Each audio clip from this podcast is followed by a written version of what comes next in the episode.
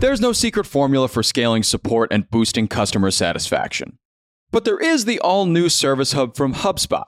It makes it infinitely easier to scale customer support and increase retention. By bringing service and support together in one powerful platform, you can deliver the best experiences for your customers and your teams. Free up time for your reps to focus on complex issues with an AI powered help desk.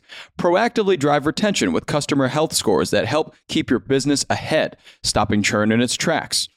And give your entire go to market team the data they need to operate as one unified, powerful front. Also, you can better connect with customers and keep them happy. Secrets out. HubSpot Service Hub is a game changer. Visit HubSpot.com slash service to do more for your customers today. Good morning, everyone. It is Thursday, July 27. I'm Juliet Bennett Rylah here with Ben Berkley, and this is the Hustle Daily Show. Today, we're going to talk about how lonely we are. Just so, so lonely, and why more and more apps are helping people like us make friends online. But first, let's talk about what else is happening in the world of business and tech. Today in AI, Netflix posted an AI position, a machine learning platform product manager with a salary range up to $900,000 a year.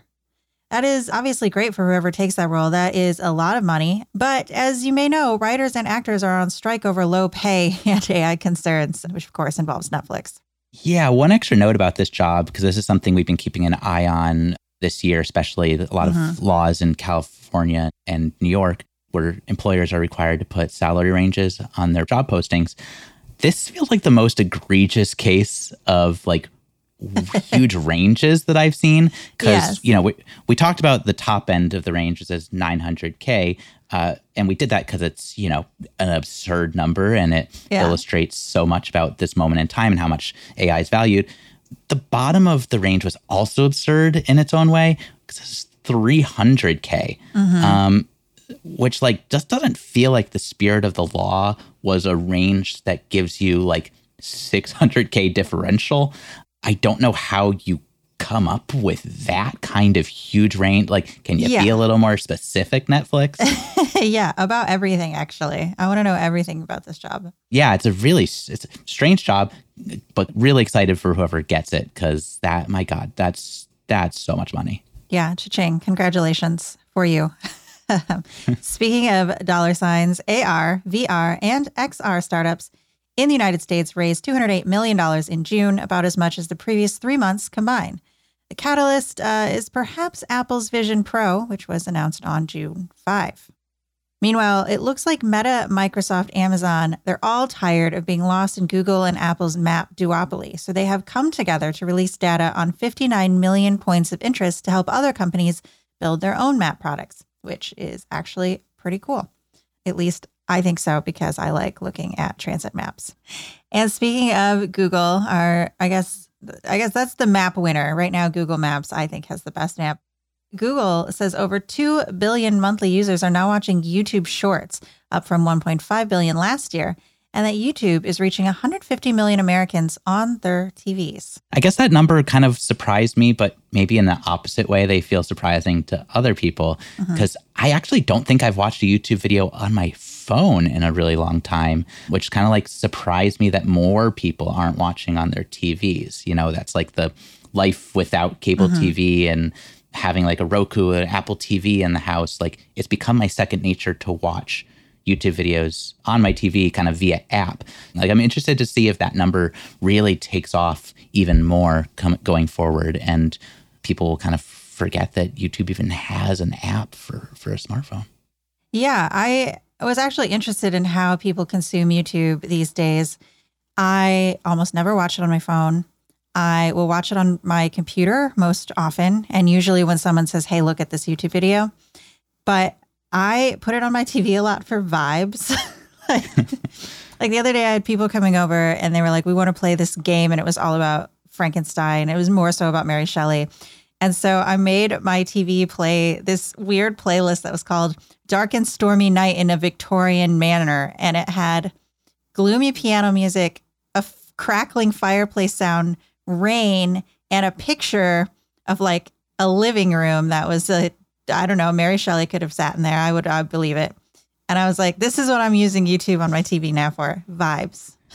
I mean, that sounds way better than my personal version of that, which was a like six hour looped version of Kermit the Frog doing Rick Astley's Never Gonna Give You Up. so, well, way to use it for vibes. I will learn from you. Glad All right. And maybe this is why we don't have friends. And that brings us to, to our next to our next topic of conversation, which is apps for friends. Bumble just launched a new app called Bumble for Friends. It's available for iOS and Android in select countries now. And you may be saying to yourself, wait, did Bumble not already have a friend app? And yes, it did. It was kind of rolled into its dating app. You had modes for dating, for friends, and for networking, but you had to toggle back and forth between them. Bumble for Friends is a standalone platform where you can swipe to find potential platonic matches. I haven't used it yet because it is very fresh, like it just came out. I literally downloaded it today. I have made zero friends so far.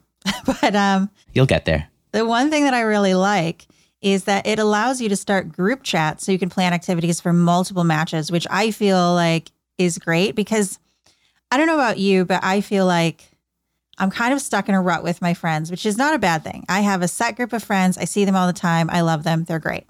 And then when I think about meeting new people, it feels kind of exhausting because it's like I got to set up this one coffee date or this one drink and they might flake on me and maybe it turns out I don't like them. They don't like me, whatever. But to set up a brunch with like eight people, that would feel a lot better.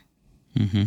Yeah, I feel like I do think that it's really intimidating. I think, you know, you see studies that say there are a lot of young people who really feel like they're not comfortable going up to someone they don't know mm-hmm. in real life and talking to them. You see this widening of obviously just like the loneliness epidemic comes up a lot and the numbers mm-hmm. are scary in terms of how many people feel alone. This feels like a chance where, you know, kind of what happened with online dating, where it crossed this point where initially it was kind of stigmatized and people weren't absolutely on board with it. Is this kind of that moment where suddenly making friends online is much more socially accepted. Yeah, I think so. I remember being a kid and online dating being like the butt of jokes on television. Like you were mm-hmm. some kind of loser that you couldn't just go out and meet someone at the bar or the library or the grocery store or wherever it is people met each other back then. And I feel like that sort of like you're some kind of loser if it was like friends. Like, why don't you have any friends? What kind of weirdo doesn't have any friends? But as we've learned, it's hard to make friends for a number of reasons. You have these big lifestyle changes. Maybe you move to a new city. Maybe you become a parent for the first time. Your other parents don't have kids yet. Alternatively, they all have kids and you don't. And the pandemic, I think, really pushed us online. Loneliness is most common among younger people predominantly Gen Z, according to a lot of studies. There was a Harvard study on loneliness. 36% of Americans feel serious loneliness, but that number increases to 61% when you're talking about people ages 18 to 25. And you have to remember that these people just did a ton of stuff online that typically they would have done in real life going to high school, going to college, their first jobs. So they're already used to being online, and that probably increases a lot of loneliness because they don't have the face to face time that a lot of us millennials got when we were that age. So why not make friends online? You did everything else online, and we're seeing these attitudes change, especially among younger people. A study, which of course was done by Bumble for Friends, so you know, their own horn here. But 67% of Gen Z respondents shared that making new friends online lessens their loneliness. I saw another study that said 57% of teens say they have made a friend online, and they typically do that through social media or gaming. So they're very open to making friends online, and I think that's the tipping point there. Yeah, the one thing I like about the idea of having apps specifically for friendship is okay, so I have attempted to use friendship type apps, and sometimes I make a friend, but sometimes it goes very poorly. I think it's really smart for Bumble, like you said, to separate the apps out and be like, this is for friends, this is not for dating. I, about once a month, maybe if that, I, I go to something on Meetup, mostly because I'm trying to meet people that live in my neighborhood, like very, very close to me. And I would like to add those people to the existing neighborhood friends that I already have. So I'm trying to build out my friend group. And here's what happens when I go to meetup.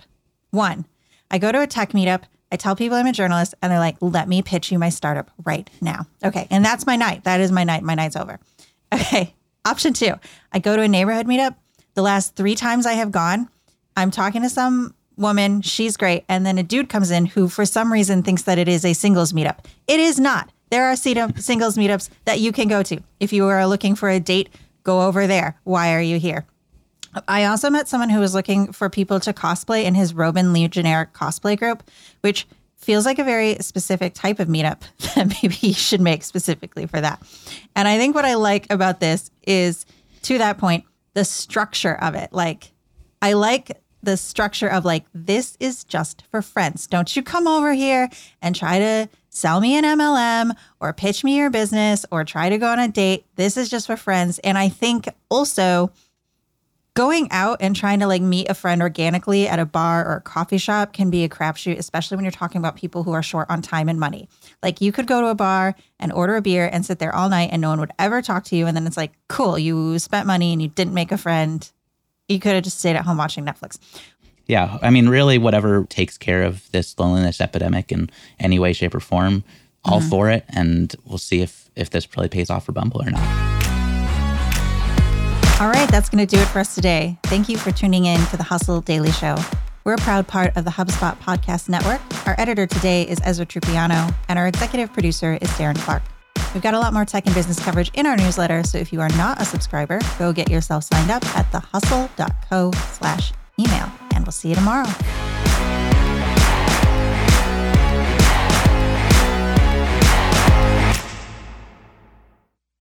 Hey, everybody, I got a great podcast to tell you about. It's called Truth, Lies, and Work, and it's brought to you by the HubSpot Podcast Network, the audio destination for business professionals.